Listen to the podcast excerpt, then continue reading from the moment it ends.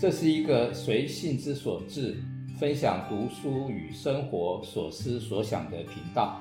小陶大叔，好好读书，我是小陶。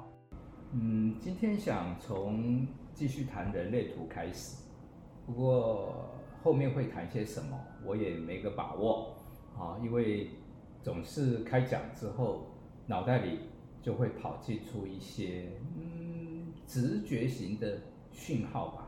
我就会岔题，不过我想没关系，哎，大家我讲的高兴，大家哎，希望大家听得高兴。嗯，人类图通常我们从网站上下载下来看到的，其实只是呃一部分啊、所谓一部分，当然还有一部分的意思是说，这图上你会不知道他到底想要跟你讲些什么。因为基本上它是占星学的东西，所以一个完整的人类图其实应该搭配着星辰图，也就是说，另外有一个星辰图，用更直接的，就是图像型的方式，告诉你形成你人类图的呃的行星。到底是在天际上的什么位置？它是更直觉的，否则你从人类图上就只得到了哦，现在现在这个太阳好，跟自己形成了一个什么样的呃易经的第几卦，然后就开始寻找意义。好，这个是我，呃，我想要。再多花一点点时间分享我对看人类图或者任何一种算命的基本看法。好，第一点我以前可能讲过，不过它很重要，就是，嗯，你即使不算命，你照样有办法过一个有意义的、符合你自己这一辈子该经历、该走的道路的，嗯，的生活。哦，那我们为什么要算命？哦，算命并不能够改变你的命运，唯一能够改变你命运的方式，其实是两件事。第一件事情是，呃，你好好的强化自己的觉察力，啊，第二件事情是，好好的哎忏悔修行，啊，做我们。我们的整个人生，啊，对我来讲，人类图这一门学问引进的主流，老是在说你活出自己就对了，啊，你如果按照你的人类图活出你自己，那么你就自然的会找到适合你的生活环境。这话只对了一半，另外一半是你得反省修正，好。而不能够不均衡的，只是把自己活出来，而又不反省，然后执着的认为，哎，我的人类图就是这样设定的，所以我就要这样子遵照我的本性来活。不，对我而言，所有人来到这个世界都是来学习的。学习什么？学习让我们已经被污染的本性的污染能够被化除。另外一种说法就是。呃，把我们的习性觉知，我们的惯性习性，然后习性是过去成功的经验，或者甚至是过去失败的经验，你坚持错下去都有可能。可是生而为人最重要的事情是觉察那个习性，去除掉那个习性。所以为什么说人类图主张的那种说法只对一半？因为它只叫你活出你被污染的本性，没有进一步的提醒你，嘿，人类图跟宇宙星辰不同的行星如何设定了我们的身体，这个身体就是我们的环境，你不能驱除驱从环境的设定，你得在任性，然后任性又挫败。和或者任性而成功的经验里面去调整自己。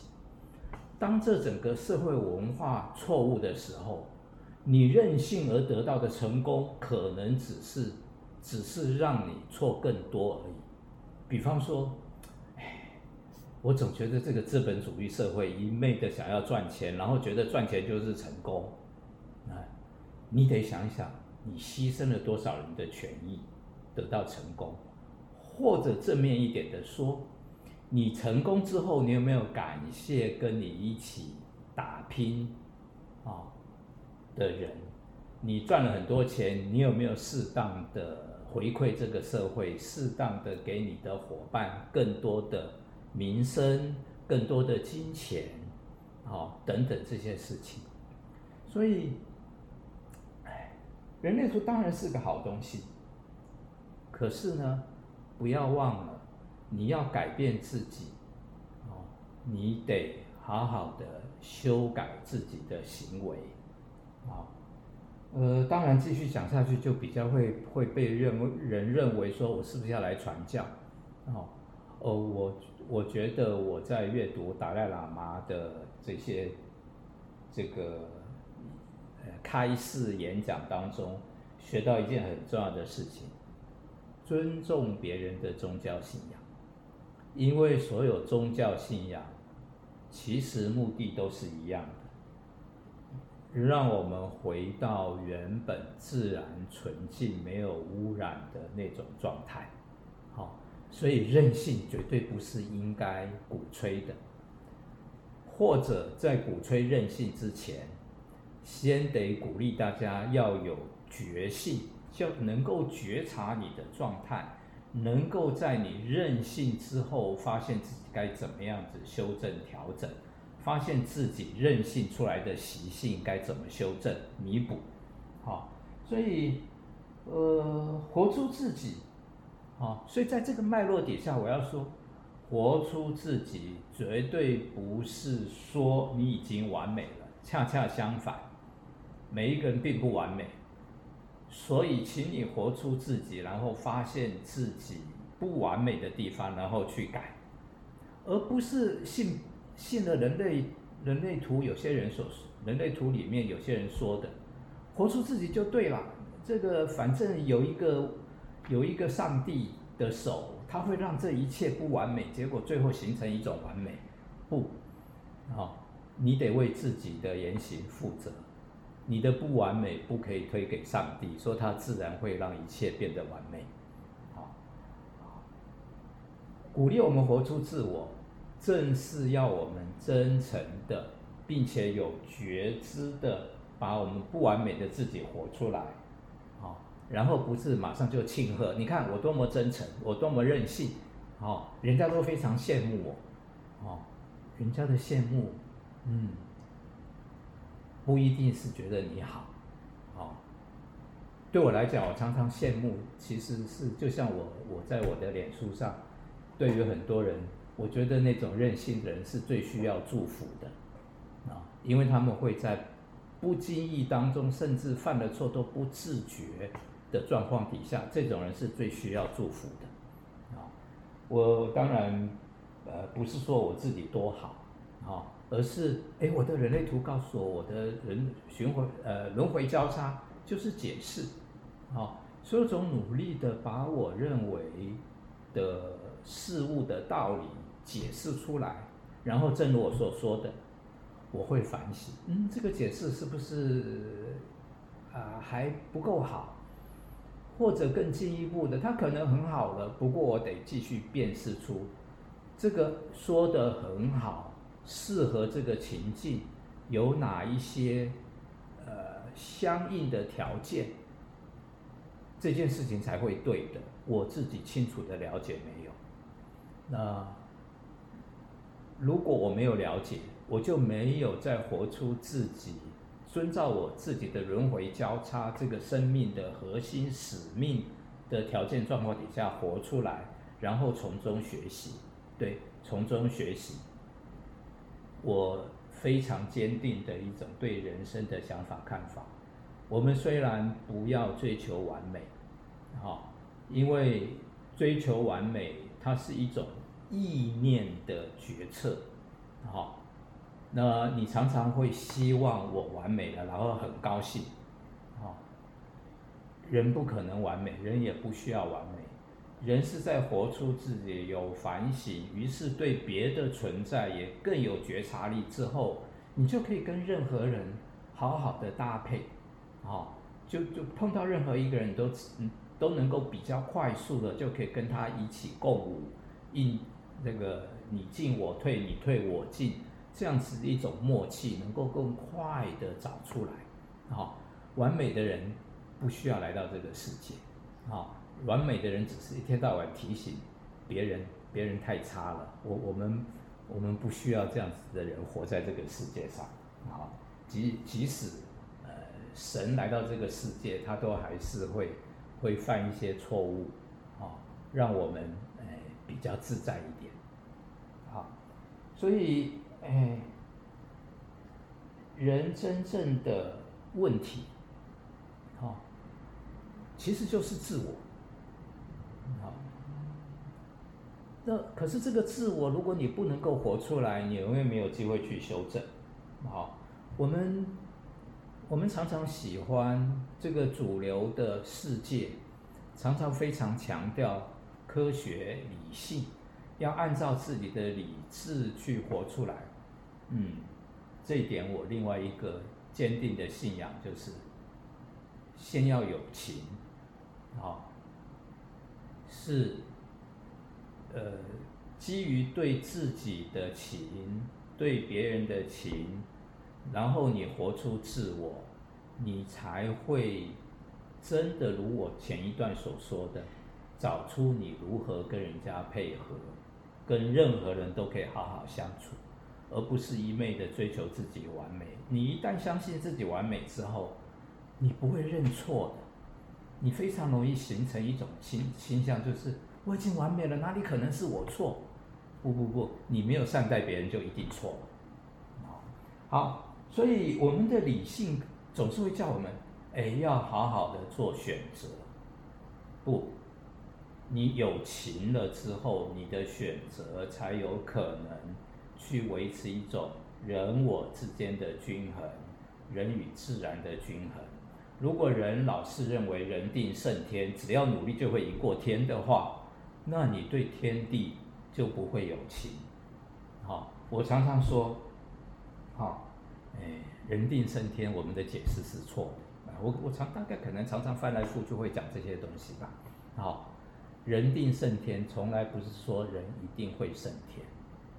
而是人这个胡思乱想、焦躁不安、老是不能平静定下来的心，如果能够定下来，那你的境界就比较高了，超越人的层次，达到天的层次。好，所以人定胜天，严格讲起来应该应该发音应该是人定升天。好，这个升你也可以想成升升空啊，上升。到天的境界，你可以想成胜利的胜，可是念胜。通常我们是写胜利的胜，好，就是我的境界跟天是相当的。不过你只要一骄傲、一自满，你马上就会掉下来。好，所以，对，我们太鼓励理性思维，我们就要。就会养成一种自己要去取舍对错的选择，这跟修行的一种重要提醒是矛盾的。修行到最后，已经是随心所欲，然后在随心所欲的状况底下，你会发现自己错了，然后调整。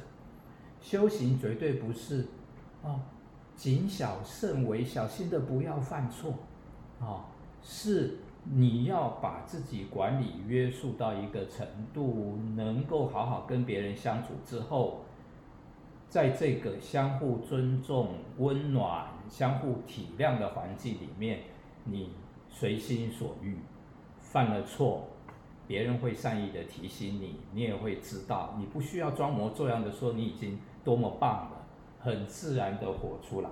好，所以。真正的修行从来不叫我们去做分别，而是让我们有觉知就好。然后有了觉知，对于自己、对于别人有更多的认识，好好跟大家相处，然后我们才有可能很自然的修正行为。如果一开始我们就强调要分别，不可以犯错，好，唉，这下面又好像会犯一点众怒。我们常常啊，开口闭口说我们中华文化多么伟大。对我而言啊，我读书越多，越觉得从汉朝以后，啊，人的境界不够，老是用那么高的道德标准要要求大家，要求大家理性，而不是要求大家好好的活出自我，然后去修正。从汉朝以后，我们整个文化的倾向就是。从读书人装模作样的开始讨好有权力的人，然后整个社会就越来越盲目的服从权威，啊，我们变成一个非常威权的文化。即便我们现在谈民主，我们照样一碰到啊有权力的人，我们马上就软一截，啊，马上就不敢说真话，啊，诶，我自己做老师非常。这么久非常清楚，啊，当我骂人的时候，当我对，甚至后来我不太骂人，不过我的表情会给这个讲错话的人一种感觉，嗯，嗯，我不太同意。你总是会发现很多同学很敏锐，同学就马上马上会叫同学说，哎，下次不要这样说，老师不喜欢。整个教育现场似乎就是在教大家。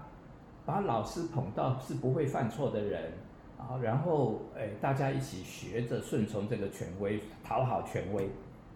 我觉得那不是教育，就像我一再在这个 podcast 上可能谈过好几次了啊。教不是别人教你，教教是你自己愿意学习道理，修正自己。所以修道之谓教，好。你走在追求真理的路上，去修正自己，这叫教。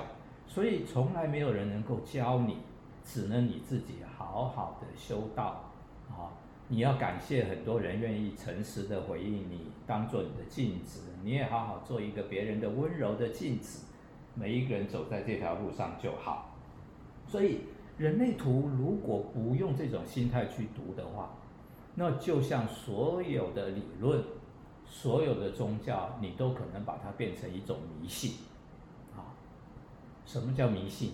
就是你相信了一个正确的东西，可是，在追求的这条这个终极的道理的路上，你迷路了，你还以为自己是对的，好，那就真的不好了。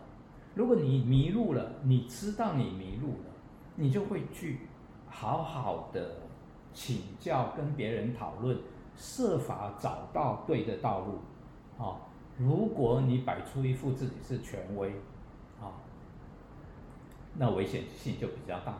因此，我总是，心怀善念的，感谢这个各种各样教书的人，推广各种知识的人。